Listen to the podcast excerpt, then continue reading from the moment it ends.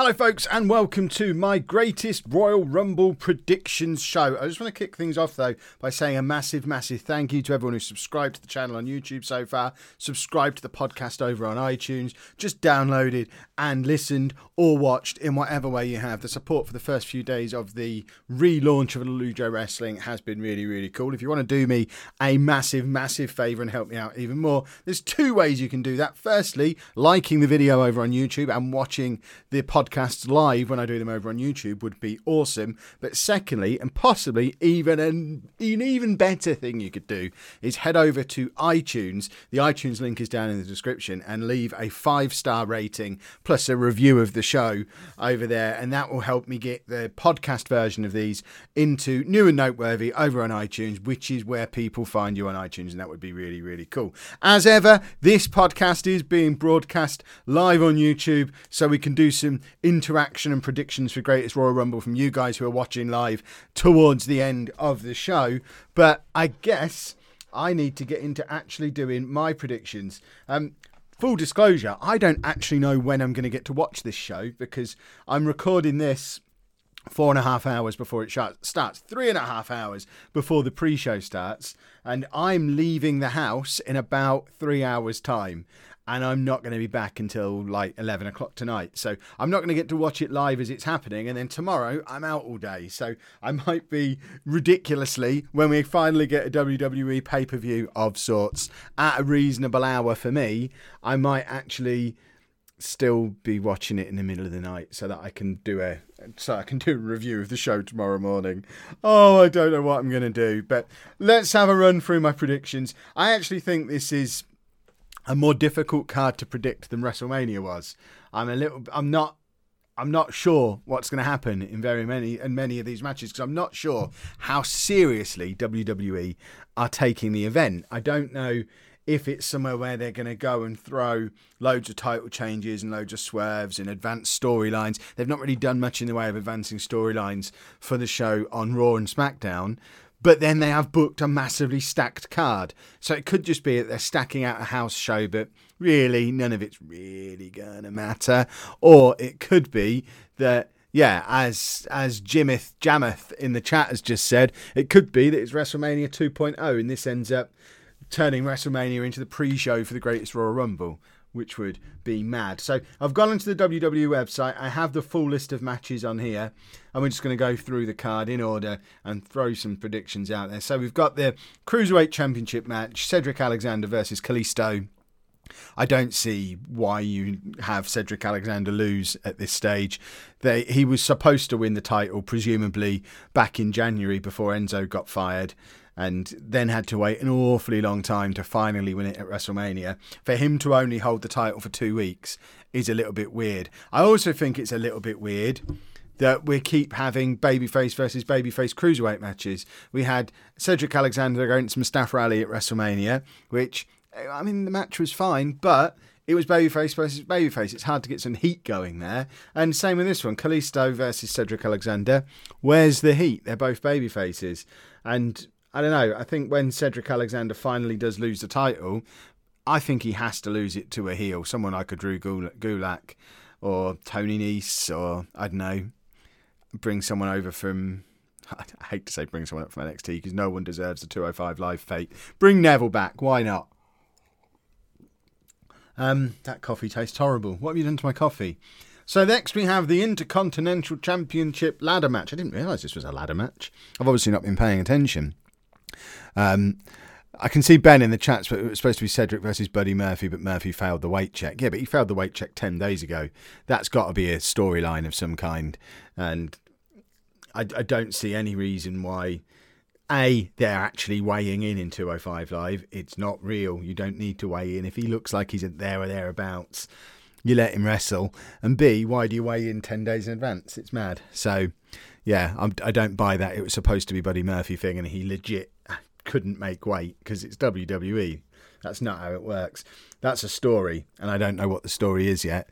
It's very odd. Um, so, the Intercontinental Championship match Seth Rollins versus The Miz versus Finn Balor versus Samoa Joe. If you've been listening to the rest of these podcasts throughout the week, you'll know my theory on what's going to happen here, and I'm sticking with my theory. I think The Miz wins gets his intercontinental title back so that he can break the title, so that he can break the record, and I think he uses it to escape Daniel Bryan and head back to Raw. But, and we're getting some mixed messages about how this is going to work because on SmackDown, um, the bar said that they were going to win the titles and head back to Raw. Which obviously it's the Raw tag team titles. I guess they kind of have to. Jinder Mahal on Raw said that he was going to win the US title and take it back to SmackDown. So he thinks that's how it works, but then the commentators said that it would bring the US title to Raw rather than the other way around. And Michael Cole's there going, I don't know, I don't know which way around it works. So I don't know. I think storyline, the most sensible thing to do is to string out the Daniel Bryan Miz storyline make it so that Bryan still can't get his hands on the Miz. It then makes sense why they're putting uh, Daniel Bryan into a program with Big Cass. You could even make it so that when the add extra add extra stakes to the Intercontinental title run and make it so that well Miz is a SmackDown guy but the Intercontinental title is a Raw title. He can stay on Raw until he loses the title, and then when he loses the title, he has to go back to SmackDown, and Daniel Bryan can finally get his hands on him, and then you can make that a whole thing. I really like it. Um, yeah, Ben, I know Kurt Angle said Jinder can't leave Raw if he wins, but then that's Kurt Angle. What does he know? I, I don't know. I I suspect that's what I'd do if I was booking it. But either way, I think The Miz wins because they want The Miz to break the record. So even if he doesn't end up going back to Raw with it, The Miz 100% wins this. The Miz without the Intercontinental title just doesn't seem right to me. It's his title. He wins it. And hopefully takes it to Raw because I think the story will be cool. But regardless, he's winning, even if it means going to uh, staying on SmackDown with it. Which of course means, regardless of whether the Miz moves to Raw or stays on SmackDown, in the United States Championship match, Jinder Mahal has to win because if their champions are swapping brands, then obviously they both have to swap. If the titles are swapping brands, they obviously both have both have to swap. So Jinder Mahal's beating Jeff Hardy for the US title. I don't really understand why Jeff Hardy won it, only to lose it a few weeks later. But presumably that's what's going to happen, unless unless the Miz does leave Raw. Takes the Intercontinental title with him to SmackDown. Jeff Hardy retains and keeps the US title on SmackDown. So there's that as an option as well. And then Jinder can really, really complain. But I see The Miz winning the Intercontinental title and Jinder winning the US title. Just seems to make sense to me. We've then got the SmackDown Tag Team Championship match the Bludgeon Brothers versus the Usos. Um, without Naomi's bum to defend them like they had on SmackDown this week, I don't see how you look past the Bludgeon Brothers here. It's a Bludgeon Brothers win written all over it. Um, presumably because they're getting ready for a Authors of Pain on SmackDown or were they on Raw? I can't even remember where they turned up. Now I think about it, I feel like they might be on Raw. Someone will let me know down in the chat, presumably. But I I would I would expect you're setting the Bludgeon Brothers up for a big feud with someone like that. Um, you're not going to have the Usos beat them, or what was the point of the Bludgeon Brothers? You built them up for six months only to lose to them little old Usos. Ah, there you go. Sanity are on SmackDown, are they? Oh, there you go then, Ben. I knew there'd be somebody. Sanity versus Bludgeon Brothers makes perfect sense. So the Bludgeon Brothers have to win. I knew there was someone on SmackDown. So Authors of Pain went to, to Raw, did they? I can't keep track of who's on what brand. It's so blooming confusing. Um, Broken Matt, oh sorry, Woken Matt Hardy and Bray Wyatt versus Cesaro and Sheamus. Has to be Wyatt and Hardy, or else again, what was the point in the superstar shakeup? Because this is the one where we do know if Sheamus and Cesaro, um, if Sheamus and Cesaro win, they're definitely going back to Raw because they're the Raw tag team titles. You can't swap these two titles over, so it's got to be Hardy and Wyatt. Simple. I mean, that was just easy, and how many title changes am I now? I did this with my WrestleMania predictions. So I've changed. I know we've retained the Cruiserweight title, but we've changed the Intercontinental title, the US title, the Raw tag titles. We're retaining the SmackDown tag titles. That's good. We don't want to have too many title changes. The world's not that mad. But yeah, Hardy and Wyatt win every day of the week. I just don't see. That's the one certainty on the entire card, I think, that Hardy and Wyatt win that. And so unless they try and throw us a big old curveball, then I mean, Ben's just said in the chat actually, or the bar could hold it until Backlash, which is dual branded. I guess they could, but what do you do with Hyatt? Uh, Hyatt with Wyatt and Hardy if they don't win this? We're not going to start them two feuding again now. Surely we need them to have a long run as a tag team before they restart their feud. Um, yeah, Kanga. Kanga's in the chat. Kanga, the, uh, the Bar have gone over to SmackDown, but they're facing Hardy and Wyatt for the Raw tag titles, aren't they? So if they win the Raw titles, then they go back to Raw or potentially take the Raw titles to SmackDown. It's all a bit of a mess. And uh, interestingly, the way they've got the card set up on the WWE website, the WWE title match is uh, only has fifth billing on this card behind Cena, Triple H, Undertaker, Rusev, the Universal title match, and the Rumble itself. So the WWE title match, we've got um, AJ Styles versus Shinsuke Nakamura. This is a lot harder to predict now than it was at WrestleMania. I think AJ should retain. That being said, if their plan is to ever put the title on Shinsuke, now feels like the time. So if they see him as the top heel on SmackDown for the next six months, the next year or so, then you've got to put the title on him now so that you can then have AJ and Daniel Bryan chasing. Eventually, Daniel Bryan, but AJ chase him. Because the only other heel you've got over there is Samoa Joe. And at least in the short term, Samoa Joe is tied up with Roman Reigns. So I guess I'm talking myself into a Nakamura win. But then I also you can't change both of your top titles, both of your mid card titles, one of your you can't change all these titles. So does that mean Brock Lesnar retains? Look, right, I'm going for it. Shinsuke wins the WWE title because I don't know what's next for either him or AJ Styles if he doesn't. I think in order to keep this feud going, at least through Backlash, Nakamura has to win now. And if if Nakamura loses, who on earth is AJ Styles facing at Backlash? Exactly. Um, I've got Kanga's got AJ retaining after Nakamura gets caught throwing a nut shot by the ref. Uh, ben says that as well. Shin wins with a low blow behind the. Oh, he says behind the wins back, ref's back and wins the title. Oh yeah, he's definitely going to win dirty. They've put this low blow thing so front and center, literally, uh, he's absolutely winning with a low blow. I guess it just depends on whether or not he he wins the title as part of it. But no, I'm I'm going for it. I'm saying Nakamura win, and I'm going to tie that into a Brock Lesnar win as well, which I feel. I mean, this one very the Universal title match. I know we're going a little bit out of order now, but the Universal title match very much comes down to how much longer is Brock Lesnar's contract. Did he just sign on for one more match so that he could lose the title in Saudi Arabia, or is he around until SummerSlam? In which case, he doesn't need to lose it now. They'll have him break CM Punk's record. So I'm gonna. I've, I've tossed a coin in my head through basically having the WWE title change hands in the other main event match. So I'm saying Brock Lesnar retains. Roman Reigns. This is him done for a little while now. I wouldn't be surprised if he loses here and loses against Samoa Joe, and then snaps and fine, finally, we get a Roman Reigns heel. It's not going to happen. It would be nice if we did, though. I don't know what's next for Roman Reigns if he doesn't win, but equally, I think he's had. He actually finally had a little bit of momentum going into WrestleMania, and I'd actually got to the point where I didn't mind seeing him win at WrestleMania, and then they didn't do it, and now I think if they do it now, I'm a little bit no, don't like it. So Brock Lesnar retains. Um, John Cena versus Triple H. I mean, can they have a draw? Presumably, John Cena gets a win here because when was the last time he won? There's absolutely no benefit for Triple H other than bragging rights, which he doesn't need in Triple H coming out here with a win. Whereas if John Cena is actually hanging around, which I don't know that he is, I think he's off now until SummerSlam, maybe. So I guess he doesn't need a win either. Neither of these two are going to wrestle again until SummerSlam at the earliest, I imagine. But John Cena needs a win far, far more than Triple H. And presumably, the whole point of setting up this match, in addition to getting two big stars on the Saudi Arabia card, is to have John Cena finally pick up a win against someone worth beating. Because if you think back through the last five, six, seven, however many big matches, John.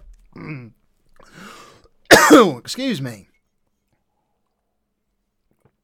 Oh, my toast repeating on me. Apologies for the podcast listeners there. Future Kev's probably not editing that out. But yeah, toast. Yeah, John Cena's lost every big match he's had since Survivor Series. So I guess he has to beat Triple H here.